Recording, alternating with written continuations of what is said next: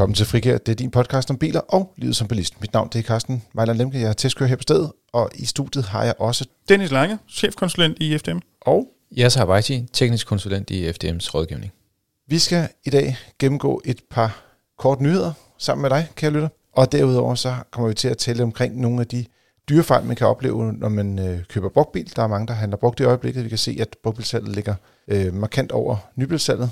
Man kan så også sige, at det er, fordi nybilsalget er så lavt, at det er så stor en forskel på de to øh, slags bilhandler. Derudover så skal vi tale lidt omkring øh, nogle alternative klassiske bilvalg. Der er mange, der har valgt at, at bruge øh, nogle af deres spareskillinger på at anskaffe sig en klassisk bil. Så det taler vi lige kort om. Og så slutter vi selvfølgelig af med øh, lytterspørgsmål, som altid. I kan bare sende dem ind til os. Det er på podcast hvis I har et spørgsmål om biler eller livet som bilist. Men først nyhederne kort. Vi starter i øh, Dennis, dit hjørne. Ja, jeg øh, vil gerne snakke lidt om parkering igen. Det tror jeg også, jeg gjorde sidste uge, hvis jeg husker rigtigt. Nu Det, det, bare det er parkering eller død. Det er de to, det er de to ting, du har sådan en rundtal, ikke? Altså trafiksikkerhed, tænker. Ja, ja, jamen, så lad os holde os til parkering i dag. Nej, øh, det er øh, parkeringsklagenævnet, som er øh, i den her uge kommet med deres, øh, jeg vil lige vil sige, årlige rapport, det man også kunne kalde en årsrapport, øh, om hvordan er det, det er ligesom spændt af i 2021. Øh, parkeringsklagenævnet er det her nævn, som er, er nedsat, øh, så man kan få hvad skal sige, en uvildig vurdering af sin private parkeringsafgift, hvis man ikke kan blive enig med det parkeringsselskab, som nu engang mm. har pålagt afgiften, øh, ligesom man kender med forbrugerklagenævnet og så mange andre klagenævn. Øh, men som sagt, de er kommet med deres årsrapport, som sådan i, i meget grove termer øh, viser, at øh, for mange bilister, der kan det rent faktisk godt betale sig at gå i nævnet. Hvis man kigger på de sager, som er blevet, øh, hvor der er blevet afsagt en afgørelse fra nævnet, det er 571 sager, så fik forbrugerne rent faktisk medhold i 22 procent øh, af sagerne. Og hvis man så øvrigt også kigger på de sager, som der bliver droppet af en af parterne, inden man når til det reelle nævnsbehandling, altså sagen er sendt ind til nævnet, men, mm. men selve nævnet har ikke sat sig ned og kigget på sagen endnu, der øh, dropper selskaberne faktisk ret mange sager. Cirka 83 procent af dem, der bliver droppet, det er selskaber, der dropper det. Og hvis man lægger det sammen, så viser det rent faktisk, at de øh, bilister, som har sendt deres sagen til parkeringsklagenævnet, så er det faktisk lige knap halvdelen, som enten har fået med, medhold, eller parkeringsselskabet har droppet sagen, altså har fået rent faktisk fået noget ud af at sende sagen ind. Så de slipper for at betale øh, en p-afgift. Lige præcis, yes. lige præcis. Øhm, og det er jo ved at tage med i, øh, hvis man kan sige, hvis man sidder og overvejer, om man skal sende sin sag ind, øhm, eller ej. Men, men før man sender den ind, så kan man jo øh, som FD-medlem øh, kontakte vores rådgivning og lige høre, øh, er der en sag her, eller, eller er det bare mig, der har været lidt for, Det lidt kan for man. Det kan man selvfølgelig altid som medlem, og uanset hvad, så er det vigtigt at huske, at før man kan, sagen kan blive behandlet i nævnet, så skal man have klaget til det pågældende selskab først også. Men du har helt ret, øh, her i FDM hjælper vores rådgivning meget gerne med at give et blik på en given parkeringsafgift, om, om den holder, om den ikke holder, så at sige. Jurister har jo nogle gange nogle særlige formuleringer, så der, der er nogle ting, man skal måske tage med, når man skriver en klage ind, eller kan man godt skrive bare i almindeligt øh, hverdagslingo? Altså, nævnet er jo ikke lagt an på, at du skal have advokat eller andet til at repræsentere dig for at, at oprette en klagesag. Det kan man sagtens gøre i, som helt almindelige mennesker ville, ville gøre det, og det er også det, der er tilfældet langt de fleste af de sager, som kommer i nævnet. Jeg sidder selv som nævnsmedlem, så jeg ser også de her sager. Øhm, Ja. Så det, det er der ikke noget problem i. Man behøver ikke at have nogle særlig kloge hoveder til at formulere sin klage. Det er slet ikke nødvendigt. En anden øh, nyhed i den her uge, den øh, jeg skal sige, opstod som en fugl phoenix midt på, øh, på det fynske land. Og det, øh, det er dig, altså, der lige vil fortælle en lille god nyhed til nogen elbilister yes. i hvert fald. Yes, det er til os, der en gang imellem kører på tværs af landet. Der er kommet en øh, stor lynladestation. Jeg synes mange gange, vi snakker om det her. Altså det er som om det er kæmpe, hvad skal man sige, vi, vi fejrer det som om det er... Altså, tænk, hvis- Hurra! Ja, tænk, tænk, Nu er der kommet et sted, man kan lade en elbil. Ja, ja, lige præcis. Altså, vi, Jamen, der er jo faktisk, altså, lige, jeg har været afsted på tværs af landet selvfølgelig en, en del gange i elbiler, Ja. og man har landet ret ofte over omkring, omkring Fredericia. Der ja. er der sådan lidt, øh, både en clever ladestander, hvor der var øh, fire lader, der er kommet lidt flere nu, mm, øh, og, og ja, så er der også noget Energy, ikke? Men. Mm. men, men der har manglet noget, sådan en, en, en ordentlig hop et eller andet sted, hvor man kunne sikre, at man kunne få strøm. ja. Men det er jo så det, som den her nyhed handler om. Det er, at øh, der er kommet en, øh, en, en stor ladestation. Øh, en af de her famøse clever ladestationer med, med de her ret pæne øh, trækonstruktioner osv. Og så med 28 ladeudtag. Så, så det er muligt at, at få op til 300 kW per udtag, medmindre man deler ladestanderen med, med en anden, så er det så den halve effekt, man kan få. Og det er jo så øh, også øh, rigtig godt, at man kan stå i læ for sol eller for regn, men det er jo ikke sådan så, at man Det er ikke, kan det er ikke sig for ind- blæst, kan Nej, man nej, sige. lige præcis. Så man kan ikke sætte sig ind for at få en kop kaffe Hvis, eller hvis, et hvis eller det andet. regner lidt, lidt, lidt skråt, så står man ikke i læ. Nej, nej, det tænker jeg ikke. Så skal man sætte sig ind i sin bil. Men det er jo super igen, at, øh, at det, går, det går lidt langsomt, vil jeg sige, øh, i forhold til, til, til hvor mange øh, elbiler, der, der bliver solgt, og, og hvor stor interessen er for de elektriske biler. Men det her, det er jo rigtig fedt, at der er så mange øh, ladestander, sådan så at man mm. næsten kan være sikker på, at man kan få lov til at lade, uden at holde for længe i kø. Som man Øhm, gør i Fredericia. Fordi derovre, der er i hvert fald kø. Ja, og altså, man kan sige, jo flere abonnenter der er, jamen hvis alle sammen skal have den samme burger, så bliver du nødt til at vente, indtil, det, mm. indtil der er, det, det er din tur. Mm. Så, øh, så det er lidt, øh, jeg, jeg, jeg glæder mig i hvert fald til, at, at det ikke bliver så besværligt at komme ind og, og, og lynlade. Og det her, det er jo et skridt på vejen, kan man sige. Så, så kudos til, til Clever. Øh, men det er vist også noget med, at øh, der også er solceller på, på, på taget her. Øh, og det er planen, at der på sigt skal være et, øh, et stort batteri, som kan gemme noget af den her solcelleenergi, sådan så at man ikke belaster elnettet med den her lynladning. Øh, og må ikke også, at, at det også er sjovere for Clever også at, at gemme noget af den undergå så en gratis energi øh, og sælge til, til kunderne. Så, men du har været derovre, ikke? Ja, jeg var faktisk derovre i, i går aftes. Jeg var i Jylland i går, øh, og det passede med, at øh, jeg var sulten cirka det omkring. Øh, ikke fordi jeg skulle lade, men øh, over på den anden side af vejen, der ligger der et sted, hvor man kan få noget mad. Så øh, jeg tænkte, jeg kigge lige over og kigge på det. Og det er jo et super flot anlæg. Øh, Det er et super stort anlæg, men også super flot. Øh, det har jo det der sådan, hvad skal vi sige, Nordic design kvalitet over sig, som, som de her øh, øh, træbaldakiner, som, som Clever laver her. Men, men det, som der måske det eneste problem, hvis man kan sige det sådan, og der hvor jeg tror måske, der er nogen, der ikke har helt har, har tænkt nok, det er, at når du er på den her ladestation, øh, station, og gerne vil over til den fastfood bix, der ligger over på den anden side af vejen, så kan du ikke, jo det kan du godt, men så skal du vade hen over, over, over rabatten, og det kan man allerede se nu. Det er der rigtig, rigtig mange, der har gjort. Der er lavet sådan en meget, meget fin trædesti på øh, tværs, men lige så snart det bliver efterår vådt, så bliver det pløre. Mm. Øhm, så enten skal du gå meget, meget, meget langt, eller også så skal du få beskidte sko. Der, der mangler måske nogen, der lige har tænkt, øhm, hvordan kommer folk til at bevæge sig imellem øh, de forskellige ting i området. Det kunne man måske lige godt med fordel kigge på. Men, men sådan, du sagde også det med, at det var lidt nordic og noget med wood og sådan nogle ting. Det er ligesom ude i skoven, der kommer der også bare nogle naturlige stier. Er det ikke sådan der? Øh, jo, og der kan du også få beskidte fod, øh, sko, hvis man ikke har gjort noget ved det. Altså, det, der skal Ej, jo nogle, nogle Det var- flis eller noget flis eller et eller andet Men, til. Øh, men, men, men nu ja. siger du, at man godt kan gå en anden vej, så kan du gå, men så kommer du ud og gå på asfalt, altså på, Ja, ja, på det vejbanen. så Der er er det- ikke noget det fortog eller noget som helst. Nej, nej, nej. Og Altså, så er det det, jo, længere, ikke? Hvis du skal holde dig på asfalten, så er det jo en omvej på en 300-400 meter. Det er der jo ingen, der kommer til at gøre. Så får du også lidt motion. Ja. Præcis. Men øh, jamen, jeg tænker også, det bliver, det bliver godt at se. Øh, altså, de har jo sådan en lille bitte ting, øh, hvad skal man sige, øh, de har nogle ret høje kantsten, der hvor man parkerer. Det her gælder også nogle af deres andre øh, ladeanlæg, og det er selvfølgelig for at beskytte selve de her øh, lade, skal man sige, standere, for at folk ikke kommer til at køre ind i dem. Øh, men, men det er også nogle ting med, jeg har i hvert fald set på en, en del elbiler, øh, for eksempel øh, Tesla, der, der har de ligesom øh, nogle meget smalle dæk på nogle rigtig brede fælge, og det er også derfor, man ofte ser øh, f- fældeskader mm. på, på Teslas modeller. Men det gælder også nogle af de andre elbiler. Altså de her meget store øh, fælger, og så kombineret med sådan nogle rigtig hårde kantsten der. Jeg tror, det hjælper en Det kan lille smule af kantstenen derovre, at rent faktisk er skrå. Altså, de er ikke, de er ikke lodrette. Øh, Det tror jeg hjælper en smule på det, men, men ellers er jeg helt enig. Det, det er Det skal man, ikke... lige, øh, øh, man, man skal lige... Øh, der, der er ikke en påmindelse, der er mere en straf, øh, vil jeg sige, Ja, det der. Ikke? ja.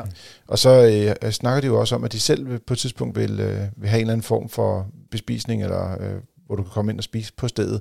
Men det er jo så ikke kommet nu, og der er også en midlertidig toiletvogn, ikke? så der bliver nødt til at være et eller andet sted, folk øh, ligesom... Ja, der står sådan en meget, meget festlig øh, festival toilet ting noget. Det, Ja. det passer super godt ind i øh, Men der tænker jeg, der er man lidt mere tryg ved at gå over øh, af vejen, og så tage det øh, madsted, der er på den anden side af gaden. Ikke? Ja, ja. Min nyhed øh, går også lidt i strømuniverset. Øh, det er sådan, at vi har tidligere talt meget omkring det her med, at hvis du lader om natten, så er det billigere, fordi strømmen generelt er billigere om natten. Men øh, vi har også begyndt at se nogle gange, øh, øh, skal man sige, at strømmen faktisk er billigst om dagen. Det kan være, fordi der er meget sol- og vindenergi samtidig. Øh, typisk har det sådan været lidt i weekender, hvor det er, at øh, industrien ikke bruger strøm, og dermed så kommer der hele tiden det her, øh, ja, nu har jeg læst økonomi for mange år siden, ikke? udbud efter spørgsmål, tænker, okay, det, altså, der er simpelthen en grænse for, hvor mange gange man kan sige det, men det kan man så åbenbart også sige her. Der er stort udbud af strøm, fordi der er masser af skal man sige, vindenergi og øh, skal man sige, solenergi, der bliver produceret, men der er ikke særlig mange, der køber strøm midt på dagen i weekenden. Men det betyder, at det kan godt være et godt tidspunkt at lade sin elbil, hvis man vel at mærke ikke har fast pris på strømmen. Så øh, vi har kaldt det et nyt trick, men det er mest fordi, det er en ny ting, der ligesom opstod opstået her hen over det sidste års tid, hvor der er, der er begyndt at være flere og flere dage, hvor vi kan se midt på dagen, at der også er, er billig strøm. Det sker også nogle gange i løbet af hverdagen, men så kræver det jo, at man arbejder hjemme, eller øh, kan lade et sted, hvor man kan få bilen til spotpris. Ja, det, eller det, strøm det er til svært at la- spotpris. lade billigt midt på dagen, hvis bilen ikke er der. Ja, præcis. Det, det giver ikke så meget mening. Nej, nej. Men jeg vil sige, det, det man i virkeligheden måske mere skal gøre, det er, det er jo ikke alle, der bruger øh, hele elbilens batteri på en dag. Så hvis nu man lader en eller to gange om ugen, fordi det er det strøm, man bruger, så kan man jo lige kigge lidt ud i fremtiden, så at sige, krystalkugle. Man kan se typisk sådan et godt døgn i forvejen, og så, eller hvis nu priserne er ekstremt høje, kan man sige, okay, jeg satser på, at der om to dage kommer billigere strøm.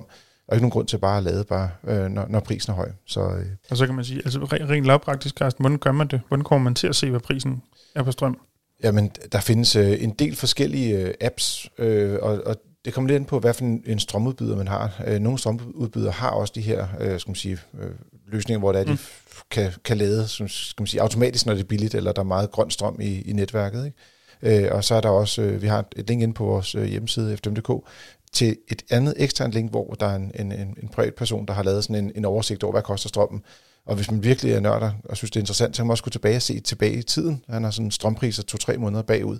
Så kan man se, hvordan strømpriserne bevæger sig hen over døgnet og hen over ugen også. Ja, for det der er sjovt, man kan jo altid se, hvad strømprisen er. Er det et, hvis jeg rigtigt, et døgn frem? Ja, et døgn frem, Ja. cirka. Altså, ja, og så lidt, hvornår på dagen, jeg kan ikke huske, hvornår de offentliggør Mm, det, men det er sådan nej, lidt, men- ja. men, men cirka 24 timer frem kan du se øh, strømprisen.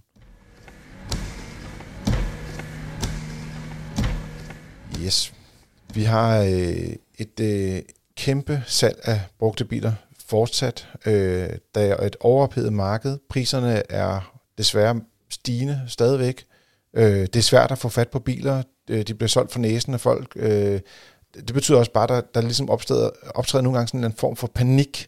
Og ja, så du sidder med folk i røret hver dag. Mm. Øh, der er eller ikke hver dag, men du taler hele tiden med folk, der skal ud og købe bil. Mm. Er det også den fornemmelse, skal man sige, du får på telefonen, at folk de sådan er, er lidt sådan presset, når de skal handle? Ja, det må man sige. Øh, presset både i forhold til brugt og nybilskøb. Øhm, hvordan får man mest ud af sin brugte bil, og kan, kan jeg forhandle med, uh, med, med, med forhandleren om prisen på den nye? Mm. Øh, og som det er nu, så er det sælgersmarked. Altså det er virkelig, virkelig svære kår. Altså det bedste, man kan gøre sådan som, som tommelfingerregel lige nu, det er, hvis man har en brugt bil, der er mange penge værd, mere værd end hvad, hvad normen er, jamen så sælg den og køb en ny bil. Jamen, så kan man måske godt gøre en god handel, men, men det er dyrt lige i øjeblikket, desværre. Ja, for problemet mange gange, den bil, du så vil købe, er jo også sted i pris, typisk, ikke? Ja, øh, eller også så, så er det noget, du skal vente på i, i, i månedsvis, mm. ikke? og så går der lidt af det. ikke.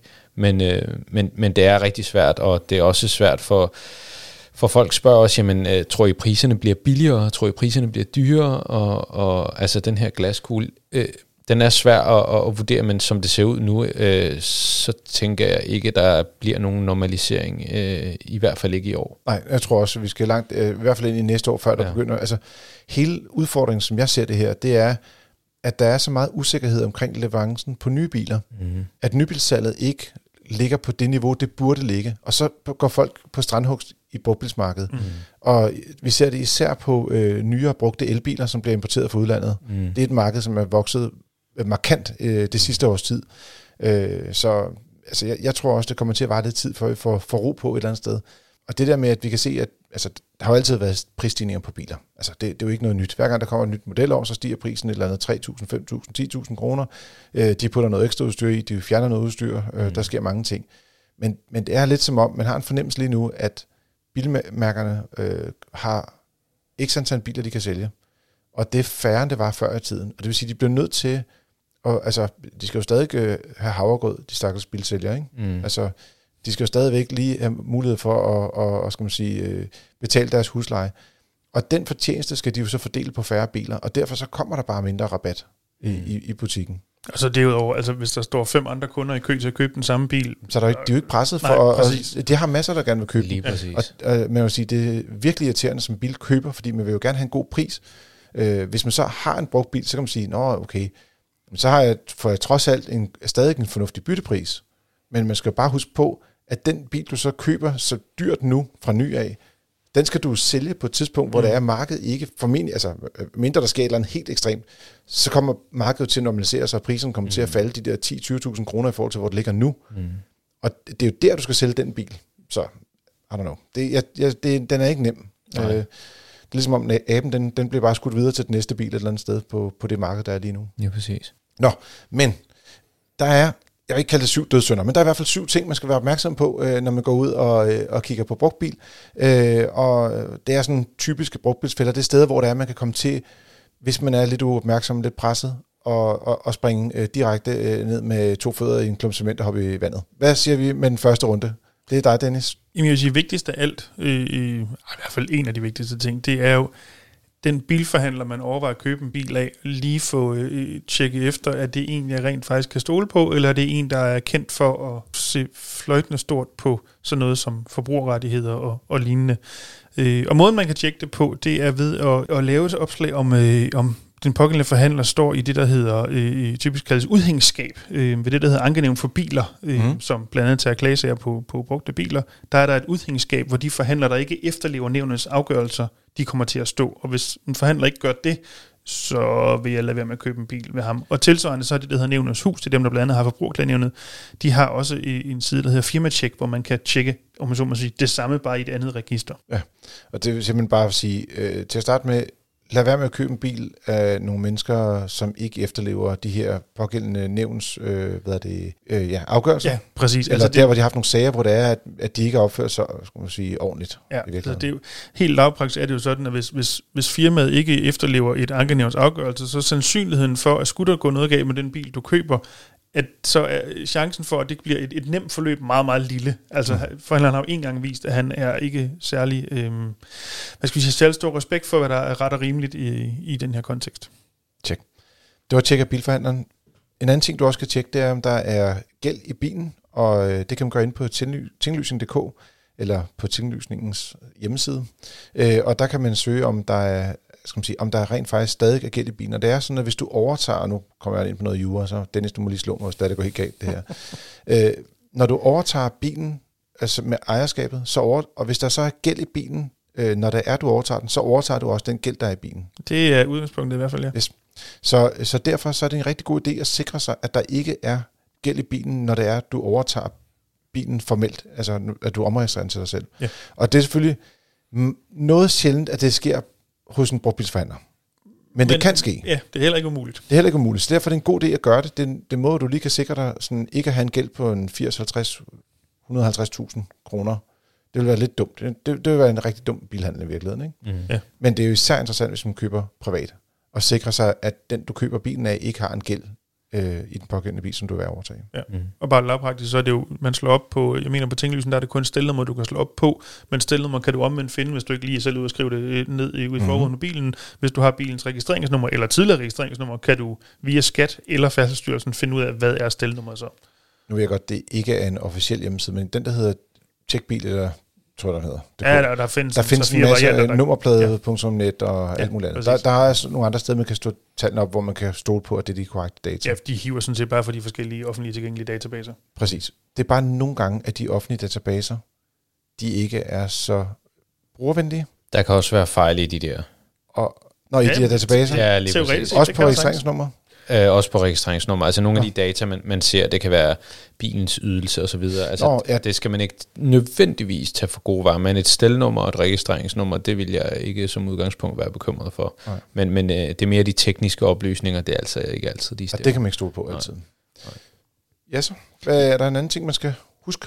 Ja, det, øh, det man skal huske, det er også at øh, gennemgå bilen, øh, sådan så at man øh, det, der står i annoncen eksempelvis, at det udstyr, som, som bilen er annonceret med, øh, det kunne være øh, adaptiv LED-forlygter for eksempel, øh, at bilen så rent faktisk også har det. Øh, meget af det udstyr, som, altså nogle gange så er det meget overvældende, øh, når man læser en, øh, en moderne bilannonce, hvor meget ja. udstyr der er øh, i dem, men, men det er en rigtig god idé øh, at gennemgå så meget af det som overhovedet muligt, og derefter så også gemme den her annonce, så så, så, så fremt, at man, nu går vi sommeren i møde, så det er ikke nødvendigvis sådan, at man får mulighed for at teste det her adaptive øh, lys af, øh, før det bliver rigtig mørkt. Mm. Øh, og Det kan man ikke gøre. Lige præcis. Og så, og så er det først, når, når det bliver vinter, at man bliver ked af, at man har købt noget, som som er annonceret med noget, som, som, som Så viser det sig være sådan noget automatisk op- og nedblanding, Ja, ja, og ikke præcis. en rigtig adaptiv Lige præcis. Så, så gem annoncen øh, og prøv at, og,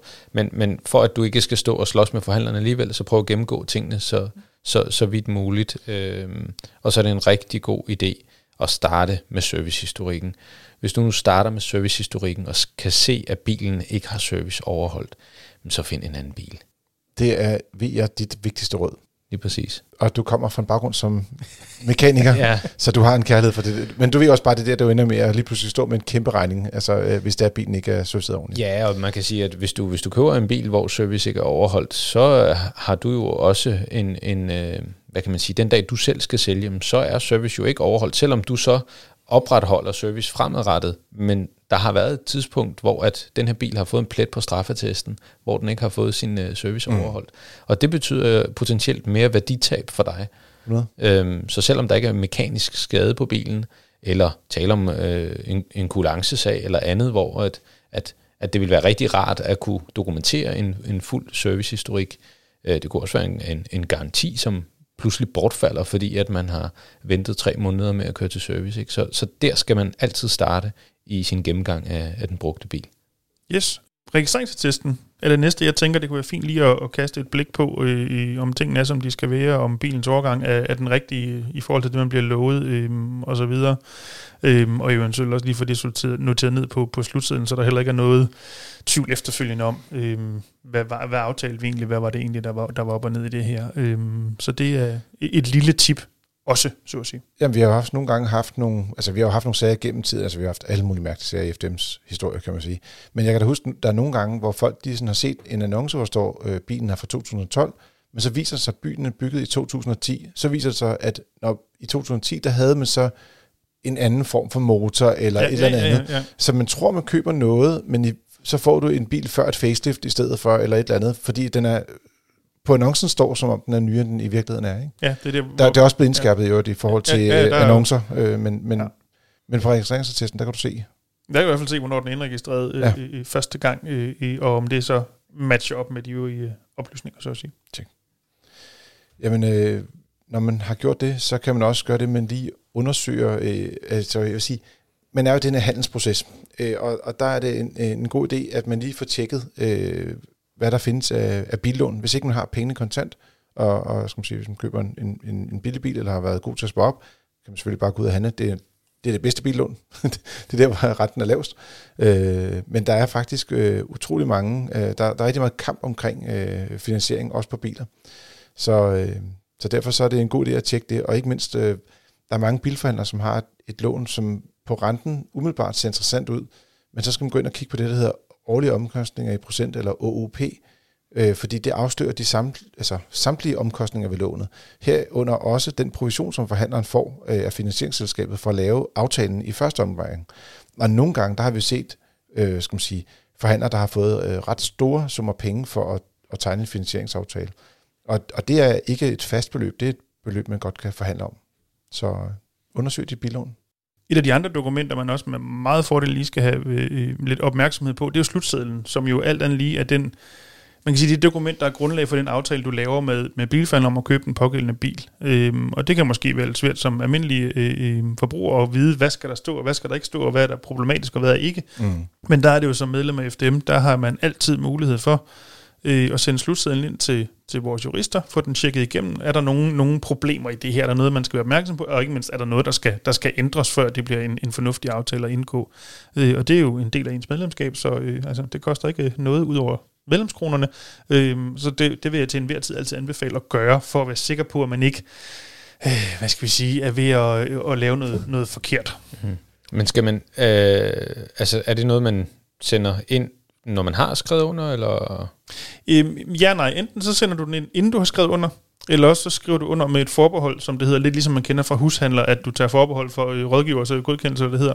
Men der kan man få lavet, øh, skrevet et forbehold ind om, at, at man skriver under med forbehold for FDM's godkendelse af slutsedlen. Okay. Øhm, hvis man gerne vil have en mere specifik øh, formulering, kan man finde det på vores hjemmeside, ligesom vi også har udarbejdet et, et såkaldt tillæg til en slutseddel, man kan, man kan tage med, øh, hvor det her forbehold så også er, bliver en del af aftalen. Øhm, så enten skal man gøre det, inden man skriver under, eller skal man sørge for, at forbeholdet er der. Jeg vil sige, det tillæg, som du, eller, eller den tillægsseddel til slutsedlen, ja. øh, vil jeg helt klart anbefale, at man tager med altid, fordi der står øh, nogle spørgsmål til sælgeren, hvor de skal udfylde noget omkring bilens øh, eventuelle skades, eller ja, det bilens skadeshistorik. Har bilen været skadet tidligere?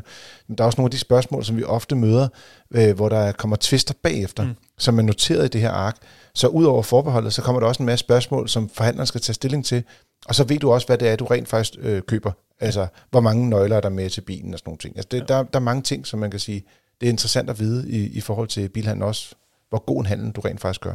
Og så øh, i hele den her proces, jamen, så, øh, så skal man jo så også egentlig f- finde ud af, om, om man, øh, hvis man nu laver det her tillæg til slutseddel, og, og man kan godt blive sådan lidt, øh, når markedet er så øh, hit, som det er nu, så kan man godt gå hen og, og, og skrive under. Øh, men der er det en rigtig god idé, som sagt, øh, som, som Dennis siger, at få, den her tillæg, t- få det her tillæg med. Så hvis man nu fik testet bilen efterfølgende, øh, for eksempel hos FDM, så kunne man få udbedret de øh, fejl og mangler, øh, væsentlige fejl og mangler, som bilen har, øh, hvor at forhandleren ligesom også står inde for, at det har han også tænkt sig at, at øh, betale for de fejl og mangler, der er. Men det er en rigtig god idé, måske også at få testet bilen, inden man køber. Øh, og det er fordi, at så kan det godt være, at man finder ud af, at der er nogle ting, som man måske ikke ønsker. Og det kunne eksempelvis være, at man ved den her øh, brugbilstest finder ud af, at der har været en, en øh, omlakering af hele højre side, for eksempel af bilen. Og så kan det godt være, at man tænker, okay, der har været en omlakering. Jeg ved ikke, om det er en større skade. Jeg ved ikke, om det er, det er bare en, der har været forbi med en nøgle, eller en bil, der er blevet ridset. Eller hvad, hvad betyder det her, at den her bil har været omlakeret på den her side? Og så kan det godt være, at man siger, øh, nu ved jeg det, og det kan jeg godt leve med, øh, skidt pyt. Men det kan også godt være, at man tænker, okay, det er jeg ikke interesseret i, for jeg kan se, at den, der står lige ved siden af, den har ikke været skadet eller, eller ja. noget. Øh, og så kan man så, øh, ja, så har man jo så betalt for den her test, men øh, så, så har man jo betalt for den viden, og så kan man jo vælge øh, på et oplyst grundlag. Jeg kan huske en gang, jeg anbefalede vores nabo at få lavet sådan en brugtbiltest. Øh, hun var ved at købe en, øh, jeg tror det var en Nissan Premiere, øh, og havde bilen til tjek. Den så fint udefra, så viste det sig, at hele vognbunden var røden. Altså, bilen var, altså, den var gennemtaget i vognen, okay. i vognbunden. Så bilen var stort set værdiløs. Okay. Og så slap hun jo lige for, at skulle sige, hun, det var sådan lidt på en presseøkonomi, ikke? Og, og det er jo der, man ikke har råd til det. Du har ikke råd til bare lige pludselig at smide en bil til 50.000 kroner, fordi at bilen rent faktisk er noget, altså slet ikke er noget værd i virkeligheden. Ikke? Mm. Så, øh, så jeg vil sige, det kan godt svare sig. Også på de lidt billigere biler nogle gange, og så få en, en tilstandsrapport, og det er også der, du finder ud af netop de der sikkerhedsmæssige, altså sikkerhedsrelaterede fejl. Mm. De, de, de skal jo udbedres. Du kan ikke mm. køre videre med en bil, hvor det er, det er farligt at køre bil i virkeligheden. Vel? Nej, og problemet er, at nogle gange, at så, så, så, øh, hvis du kigger i en annonce, så kunne der, og det er især på, på, på ældre biler, ikke, så står der øh, nysynet, sælges nysynet, ikke? Og, og hvad betyder det? Jamen det betyder, at bilen, den springer ikke i luften og slår folk ihjel lige så snart, at den kører fra synshallen. Men det kan jo godt være, at den har en dårlig motorgang, øh, øh, ikke nødvendigvis noget, der giver sig i udtryk i noget forurening til synet, men at der er et eller andet, som mm. måske skal adresseres. Øh, det kan være en gearkasse, der støjer. Det kan være mange forskellige ting. Fordi et, et syn er egentlig bare en, øh, en stikprøve af bilens forureningsgrad og i forhold til bilens sikkerhed. Ja, det er noget med bremser, ikke? Typisk, ja, lige præcis. Øh, kan bilen bremse og, og, og Virker lyset. Og, lige ja. præcis. Det, det er altså det, det er begrænset, hvor meget undersøgelse man kan lave på en bil på et kvarter 20 minutter. Ikke? Jeg skulle lige sige, fordi hvis du, det, er, det er jo tiden, der gør forskellen her. Mm. Fordi nu har vi jo brugtbiltester. Jeg har været med til at, at se flere af dem her i, i, mm. skal man sige, som journalist og fulgt med nede og kigge på vores testcenter. Mm. Øh, og, og de tager jo cirka tre timer for at lave en brugtbiltest. Mm. Og det er jo klart, hvis du har tre timer med en bil kontra kvarter 20 minutter, som mm. der er på normalt syn, ja. så er der stor forskel på mange ting, du kan nå opdage. Ikke? Altså, de tager jo også hjul af, måler bremseskiver op, eller kigger på bremse, mm. øh, skal man sige, mm. hvis det er, hvad det, hvad trumler bagved, så ved jeg ikke, mm. om de kan måle dem op også der, eller sådan noget, men det er noget med, de, de gennemgår bilens kvalitet, og så ser, hvor, altså, hvordan ser den ud, og mm. Altså, en ting er, at bilen kan bremse og kan bestå øh, skal man sige, et syn, mm. men en anden ting er, om, om klodserne næsten vil være helt nedslidte. Ikke? Mm. Altså, det er jo to forskellige ting. Ikke? Det er præcis. Det er ja. præcis. Ja, man kan sige, at der er jo tid til forskel, men, men et syn har jo en helt øh, lovfastsat liste over de ting, der skal tjekkes, og der bliver mm. tjekket det, og hverken mere eller mindre, hvorimod ja, ved en brugtbiltest, der bliver hele bilen, i hvert fald alt det, du ikke selv kan se udefra, mm. bliver testet igennem. Mm. I et eller andet omfang, så synes jeg faktisk godt, det at det binder en ret fin sløjfe til øh, Dennis øh, første pointe, der handlede om at tjekke bilforhandleren, fordi hvis du siger til bilforhandleren, udover at man selvfølgelig skal gå ind og tjekke uh, alle de her nævns mm, ja, ja, hjemmesider og sådan nogle ting, det, det er en god idé. Men når du kommer hen til bilforhandleren, når man sidder der, man handler, du lægger det der ekstra tillæg frem, og han sidder der og siger, uh, der er mange papirer, vi skal skrive på nu. Og så siger du, jeg vil også tjekke bilen, og jeg vil godt have, at du udbedrer alle de sikkerhedsrelaterede fejl, eller det, man kalder, nu kan jeg ikke Væsentlige fejl eller væsentlige fejl, nulmarkeringer. eller nulmarkeringer, mm. yes, sådan. Ja, som ikke kun er de sikkerhedsmæssige, men Nej, også andre ting. andet. Ja, væsentlige fejl. Mm. Og, øh, og hvis han så siger, ah, ej, den, det, det må du selv gå, dem, det må du selv stå for, så ved man også godt, at han ikke rigtig tør stå inden for sit produkt et eller andet sted. Det er også en lakmusprøve, så ikke? findes der heldigvis hundredvis af andre brugvognsforhandlere derude, man med fordel kan gå til i stedet for. Lige som præcis. eventuelt muligvis har en bil. Og det er det, der er udfordringen i øjeblikket. Jo, jo, ikke? ja, men- men jeg, jeg siger bare, det, men, men, men så hellere vente lidt, og så være sikker på, at man køber en bil et sted, hvor man skal man sige, bliver taget godt imod, hvis der kommer en eller anden twist mm. bagefter os. Ja. Normalt så plejer vi at tale om nye biler. Øh, vi taler meget om elbiler, men i dag så øh, skal vi tale lidt omkring øh, klassiske biler. Og det er sådan, at vores øh, kollega Peter Clausen, han har lavet en, øh, en guide til det, han kalder de, øh, ligesom de alternative klassikere til de oplagte øh, øh, valg. Og øh, der er øh, i alt 15 øh, af de sådan, øh, mest kendte klassikere, hvor han har fundet sådan et, et skævt, øh, øh, en skæv mulighed for at vælge noget andet. Øh, men at gennemgå 15 biler, det, øh, det er nok lidt for voldsomt. Så jeg tænker lidt, at vi, øh, vi udvælger øh, to biler. Mm-hmm. Muligvis lander vi på nogle af de samme biler, så kan, må vi lige øh, prøve at se, enten bliver der sådan et forsoning, eller også så må vi øh, kæmpe lidt om det. Men øh, en, som man siger, okay, vi starter med dem her, hvor vi siger, her er der et alternativ som, øh, til en kendt klassiker, som jeg godt kunne tænke mig. Er der nogen, der har lyst til at lægge for? Jeg kan godt lægge ud. Ja, ja Yes. så kom frisk. Jamen altså, øh, Fiat 500, det er en øh, meget populær klassiker. Øhm, og det, øh, altså, det, det er en meget lille, sød, charmerende bil, øh, og som har rigtig, rigtig fin historie. Øhm, men efterhånden, jamen, så er det jo øh, samlerobjekt. Mm. Det bliver dyrere og dyrere. Øh, og der, der kan man jo godt, hvad kan man sige, finde et alternativ, som, øh, som er lige så charmerende, og som måske endda teknisk er bedre. Og så kan man jo så prøve at, at se, om en, en Fiat 126 ikke var noget. Øhm, jeg synes, den er mega sød og mega charmerende, den her bil. Øh, og jeg synes faktisk også, den er mere charmerende og sødere end Fiat 500. Jamen, den er på en eller anden måde lidt mere nuttet, ikke? Det er Ja, lidt mere runde former. Den. Altså nu, den anden er også meget rund jo, men Ja. det er ligesom om, den, det er sådan en blanding af sådan nogle, det er sådan bløde flader med lidt rundt på. Jeg, jeg synes, den er, jeg, synes, jeg, jeg er også virkelig faldet for den. Ja, og så skal man også tænke på, at, øh, at altså, det er en, det er en sjov, øh, sjov ting, var også, at den, øh, at den var årets bil i Danmark i 1974. Nej, der blev jeg født. Det er jo ikke nødvendigvis et, et, et kvalitetsstempel. Jamen, jeg vil bare Ikke sige, altid. vi, vi havde en periode, hvor det hed Årets Fiat. ja, men, men jeg og mange synes, Fiatter, der blev jeg kåret. synes bare, det er, det, det er sjovt at se, at, øhm, hvad kan man sige, også... Der er jo også ja. noget historie i det, ikke? Altså, når man køber en, en bil øh, fra de årgange, så er det jo ikke kun en rød bil eller en grøn bil. Altså, der er noget historie, der er en, en hvad kan man sige, man køber det, og så skal man jo stå og, og til træffes, så, så skal man jo vise det frem, det man mm. har. Og det er blandt andet, jamen, den her bil var jo også årets bil i, i 74. Så har man lidt mere street cred. Jeg synes også, altså, øh, Peter har det med at finde nogle lidt spøjse, øh, sjove detaljer. Jeg synes det der med, at øh, Fiat stod på, at øh, sikkerheden var blevet øh, skal man sige, øh, øh, stærkt forbedret, fordi at de har flyttet tanken om fra, øh, skal man sige, øh, fra, fra at ligge under fronten til at ligge under bagsædet i stedet for. Mm. Så må man bare sige, der er sket meget gennem tiderne. Det må man sige. Dennis, har du en bil, du har sådan, uh, faldet lidt for? Altså, faldet er så hårdt sagt forstået på den måde. Mange af de her biler er jo fra før jeg blev født, og derfor har jeg ikke sådan helt den nostalgiske link over til dem. Nej, det er sam- samme. Altså, jeg også. når de kommer lidt op for dem, jeg kan huske min barndom, så er det noget helt andet. Øh, men en af dem, jeg faldt over, øh, det var, at øh, Peter har foreslået, at hvis man ikke vil have en øh, Porsche 911, det kan jeg personligt sagtens sætte mig ind i, man ikke vil. Øh, så, Altså, der, der, der vil sige, der er vi to her, der er... ja, ja. Nå, ja Jeg, jeg ved godt, at det får jeg altid op på stolen. Nej, hvis vi lige, jeg kan ikke huske, om vi har haft en, en snak om det før i podcasten, men lad os bare lige runde hurtigt. Jeg har alt mulig respekt for Porsche 911, og ud fra et sådan, man kan sige, ingeniørmæssigt teknisk synspunkt, sikkert fantastisk, men guds jammerlig røvsyg, den har været den samme bil i hvad? 100 år cirka.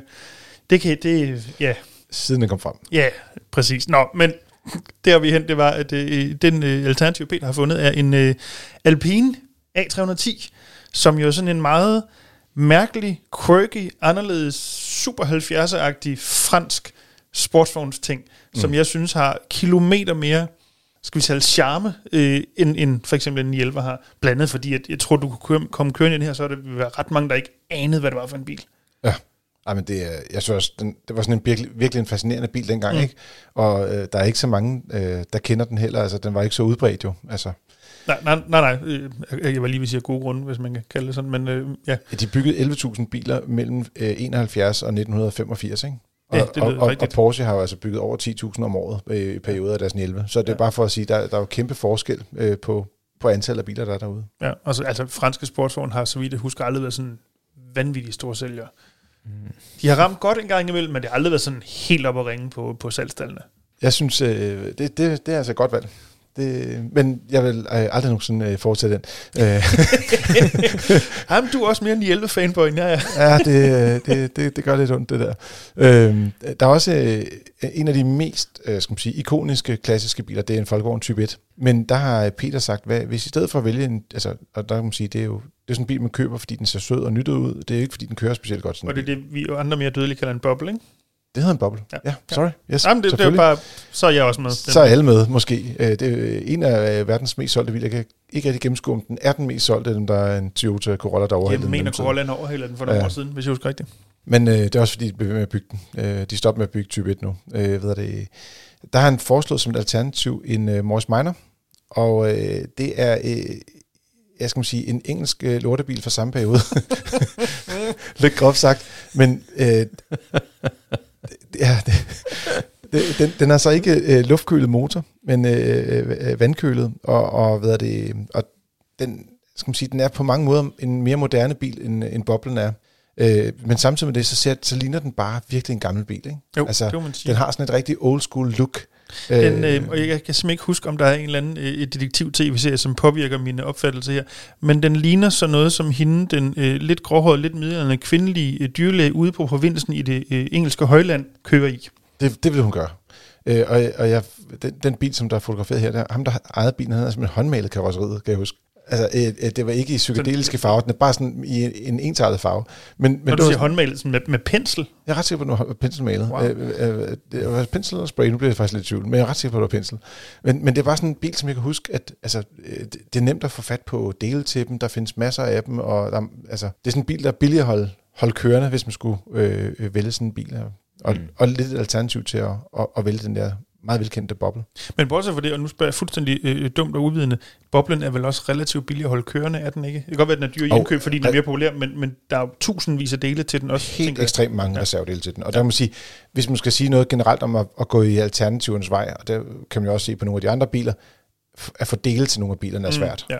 Hvis du går efter de der meget populære biler, øh, det kan også være Ford Mustang eller noget lignende, mm. så, så er der bare, altså, øh, du kan nærmest købe hele undervognens øh, komponenter eller øh, chassiser, øh, som ligger i reservedele, mm. øh, nærmest ubrugte motorer, der ligger øh, klar til bare at blive smækket i. Ikke? Mm. Øh, og det gør så ikke gældende, når man tager de lidt mere sjældne biler. Mm. Så. Men i Morris Minor, der, der er stadig en chance for at få lidt udstyr der. Mm. Men øh, nogle gange, så er alternativet ikke lige så godt som den oprindelige idé. Mm. Har I nogle biler, I har Ja. kigget på der? Ja, og jeg kan jo godt starte igen. Ja. Og det er lige netop, at man ikke skal vælge Morris Minor og vælge den oprindelige folkevogn er type ved at 1. slå hovedet ind i væggen der. Ja, fordi øh, jeg tænkte bare, siger han virkelig det her? Jamen det, øh, jeg vil absolut ikke købe en Morris Minor, øh, men hellere have den traditionelle folkevogn boble. Øh, det, er jo, øh, det er jo historie. Det er øh, fra det gamle Tyskland. Der er et eller andet over, at, at Ferdinand Porsche øh, ligesom fik øh, en løftet pegefinger af, af en vis herre øh, om, at han skulle bygge folkets vogn. Øhm, og jeg vil sige, det er en af de mest ikoniske biler, øh, når vi taler biler. Øh, I hvert fald øh, for mig, så, øh, så er det her indbegrebet af, at man gør øh, noget til værmands eje, og det er jo, mm. det, er jo altså det, det er meget specielt. Øh, man kan sige, at, at at Tesla har formået måske at gøre det samme på, på moderne biler, Ja, øh, og, og det er også Folkevogn øh, i gang med med nogle af deres biler. Men den her bil, den er så ikonisk, og den er så speciel, øh, og har så meget charme karakter. Øhm, og har en, en, hvad kan man sige, en, en fed teknik med, med en motor i bagenden. Det, det er lidt langt, det her indlæg, synes jeg. Det er lidt for meget, du taler positivt om det. Jeg synes godt, man kunne overveje den Morris Minor. ja, men jeg synes, jeg synes, den er mega fed, og vi har også en i herinde i huset, øh, Ja, det har vi. og den er simpelthen så charmerende. Øhm, så, så jeg vil helt klart sige, jamen, og der findes også, øh, altså, jeg ved øh, stort set ingenting om den her type bil fra de årgange. Jeg ved, der er nogle rigtig passionerede grupper øh, derude, øh, som igen kan skaffe alle dele, ved, hvad plejer de her at fejle, hvilke forbedringer kan svare sig at lave på de her biler og så videre. Så øhm, jeg synes, det er øh, et bedre køb. Så vil jeg følge op og så sige, at for mig, så kan man selvfølgelig aldrig nogensinde øh, gå ud og vælge en, en Alpine A310 V6. selvfølgelig skal du købe en Porsche 911, hvis man står og kigger på det. Det er klart, at bilen er, er blevet rigtig dyr i indkøb, men man må også bare sige, at gensatsværdierne er der også bare samme sted bagefter. Så det er jo mere øh, serviceomkostninger ved at have den, og der koster lidt at, at fylde olie på sådan en kal, ikke? men øh, hvis man vil have den der sportsvognsfornemmelse og ikke øh, vil have skal man sige, øh, franske reparationer med elanlæg, der hopper og danser til højre og venstre, så bliver man nødt til at hoppe tilbage til den originale. Øh, hvad er det? Øh. Så øh, jeg håber virkelig, øh, Dennis, at, at du også har et eller andet kørende mod øh, Fiat 126 nu, fordi så har vi lavet ringen på det hele her. Det kunne jeg jo i princippet godt, fordi jeg synes, 126 synes jeg ikke er særlig charmerende, men jeg havde, det var faktisk en anden, jeg havde øh, tænkt på, at det med øh, Peter har fundet frem. Øhm, og det er der, hvor han stiller en øh, Mercedes-Benz SL, jeg tror det er tredje generation, hvis jeg husker rigtigt, op imod en øh, Triumph Stag. ja, Øhm, og der vil jeg til enhver tid, any day, gå med Mercedesen, som helt sikkert også er den væsentligt mere øh, kendt af dem, Ja. men også bare har hele den der 70'er og 80'er tysker elegance over sig, og det har øh, Stacken sørme ikke. Øh, til gengæld tror jeg, at du kan være regn, hvis du gerne kan lide at skrue på ting, og, og ting, der går i stykker og koger over og eksploderer, så tror jeg, at øh, Triumphen er øh, vejen frem. Øh, hvis man ikke kan lide det, det kunne man godt være mig, der ikke kunne det, og i øvrigt ikke har evnerne, så øh, tænker jeg, at Mercedesen er det bedre valg. Også flottere. Ja, og det er den, som jeg husker, der hedder Bobby Mercedesen også, bliver kaldt øh, for Ja, det- det, det, der med i Dallas, ikke? ja, eller det- dollars. det lyder eller, meget rigtigt. jeg, jeg, kan aldrig huske forskel på Dallas og dollars, men en af de to serier, der var sådan en med. Det var, det var Dallas. Det var Dallas. Godt, okay. tak, tak for hjælpen der. Men øh, hop ind på fdm.dk, hvis det er, du øh, overvejer at købe en klassiker og tænker, uff, de der kendte klassikere, de er lige en tand for dyre, så kan du få et par, par alternativer til en, også en MGB eller en Volvo Amazon, øh, eller nogle af de andre spændende biler. Jeg synes også, der var en, en sidste en, øh, måske den her med Aston Martin eller Jaguar XJS. Og der, det er sjovt. Der, der har jeg altid synes at Jaguaren faktisk var federe. Jeg tror, jeg er lidt... Øhm, ja, på den ene på den. Ja, det er egentlig. Der, jeg kan godt se charmen i begge bilerne. Ja, det er det. Jamen, de, Ja. de er begge to smukke. Men øh, det kan I gå ind og læse om inde på fdm.dk, og øh, måske finde jeres kommende drømmeklassiker. Det var det, vi havde om biler i første runde. Vi har talt om bilkøb og ladestander og alt muligt andet, så nu er vi kommet hen til det univers, der hedder lytterspørgsmål. Det er nemlig stadig lidt om biler. Det er derfor, jeg siger, at vi fortsætter i bilernes univers. Sjovt nok her i vores øh, nok. bilpodcast, ja. Ja.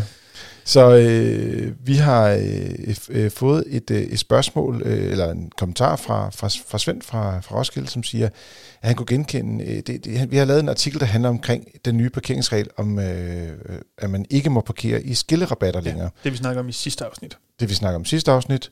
Dennis i mellemtiden har fået en ny titel også. Mister skillerabat.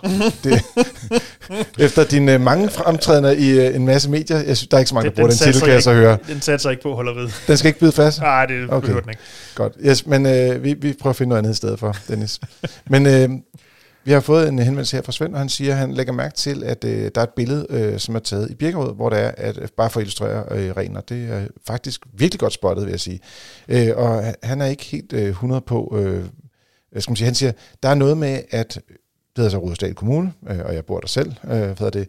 Så, øh, men der står, man godt må parkere med to hjul på fortov og i rabat, øh, så er eksemplet misvisende. Og jeg ved, på vores vej, er, er- der bruger man meget det her med at parkere op på skråstreg, i, altså, Mm. øh, i hvert fald på vores side af vejen, hvor der ikke er så meget plads, og der ikke er et fortov, folk bruger, fordi det er grus.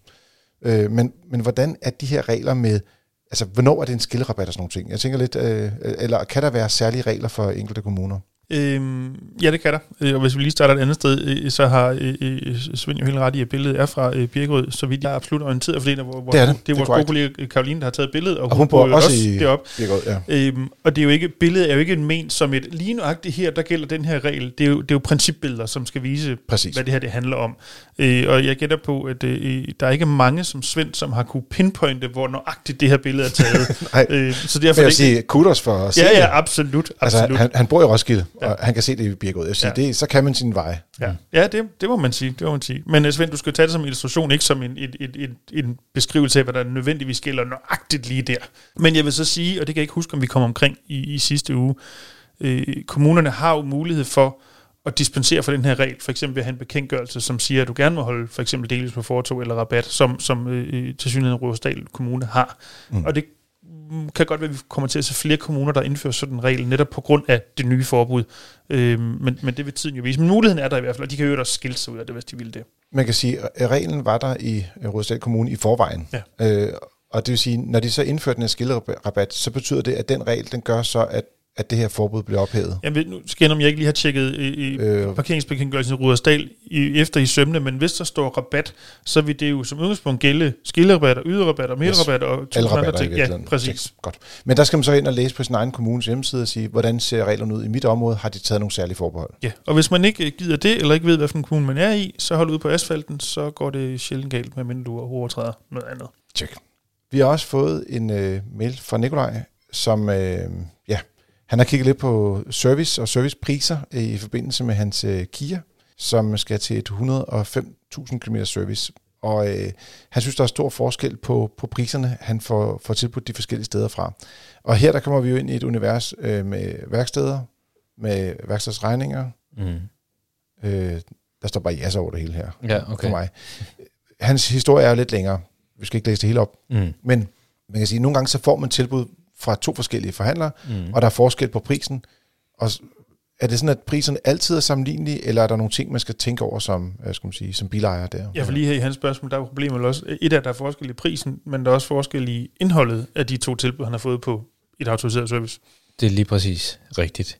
Han, øh, han har fået, øh, øh, han har sat øh, sin, øh, sit service, sit 105.000 km service i udbud hos to øh, autoriserede Kia øh, værksteder. Øhm, og øh, det ene værksted er 2.000 kroner billigere end det andet. Øh, og han tænker så, jamen hvis de siger, at, at det koster 2.000 mindre Mm. det ene sted, hvor de så heller ikke vil udføre øh, et, øh, et skift af, af det, der hedder en HSG-rem. Det kommer vi tilbage til lidt senere, Yes, øh, hvad det er. Det, så, så siger han, jamen, er det så ikke fint nok, fordi jeg skal alligevel sælge bilen, så, så jeg vil gerne gøre det så billigt som muligt. Øhm, og i det her tilfælde, der vil jeg sige, der er øh, det værksted, som ikke har tilbudt dig udskiftning af HSG-remmen, det er altså faktisk øh, forkert. Fordi den her bil har et tillægsarbejde på 105.000 km service, hvor den her HSG-rem skal skiftes. Øh, det vil sige, at tilbuddet er øh, lavet for hurtigt, øh, eller i hvert fald, øh, det er i hvert fald en forkert information, mm. som du har fået, øh, kære lytter. Øhm, den her Nu siger du HSG-rem, ja. Ja. Ja, HSG-remmen, det er, det er fordi, at den her øh, bil, det er en hybridbil. Og øh, på nogle hybridbiler, der har man, øh, altså der er meget forskel på teknikken i hybridbiler, men på nogle af hybridbilerne, som, øh, som Kias hybrid, hybrider, mm. der har man det, der hedder en HSG-rem. En HSG-rem, det er den rem, som sørger for, at forbrændingsmotoren, den bliver startet op. Den tørner motoren fra øh, strøm fra højvoltsbatteriet øh, på en lille elmotor, så den faktisk trækker motoren i gang. Man hører jo heller ikke den her startermotor, der bliver mm. aktiveret på hybridbiler. Og det er for, at det skal gå stærkt, og det, hvad kan man sige, er mere øh, lydløst, så har man den her HS, Så en HSG. form for, jeg var lige vil sige, alternativ startmotor. rem Lige præcis. Ja. Og HSG står for hybrid starter generator. Og det vil sige, at den kan også lade på højvoltsbatteriet. For når motoren er i gang, og bilen mm. den kører, så skal man jo have strøm på det her øh, højvoltsbatteri.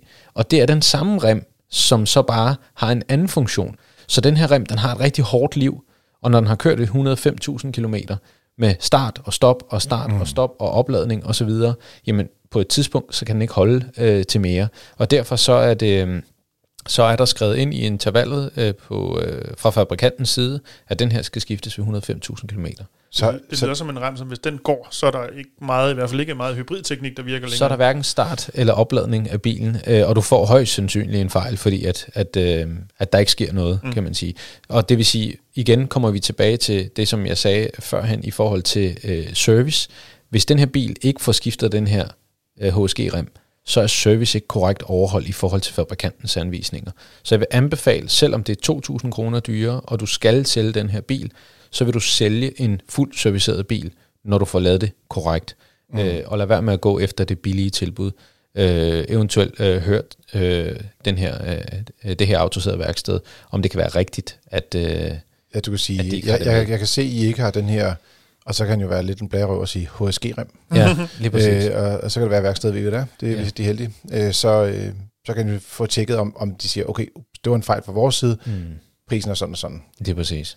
Øh, er det ikke også øh, lidt frækt sagt, øh, mange af de mildhybridsystemer, der er begyndt at komme på benzinmotorer, mm. de har jo lidt øh, samme konstruktion, hvor de også har sådan en generator, som er, øh, i gamle dage havde en lille startermotor, men mm. i dag der har du sådan lidt større, øh, nærmere, nærmere en generator. Mm. Det er vel det samme, øh, der taler om her, ikke? Altså den forbindelse, rem, der ligger mellem de to jo, enheder. man kan sige, på milhybrider, der har man, øh, der har man en, en typisk en normal starter, og ja. så har man den her starter-generator-rem samtidig øh, på, på, på generatoren. Mm. Øh, men det er samme princip, den laver bare ikke lige så høj en, en spænding, øh, og den er typisk lidt mindre osv., men, men det er øh, grundlæggende, så, så gør den det samme. Den starter motoren, øh, når bilen er i drift, og den lader på, øh, på det lille øh, mildhybrid batteri. Øh, mm. Og det gør den her i, det er jo så bare et lidt større batteri med noget mere kapacitet og en højere spænding.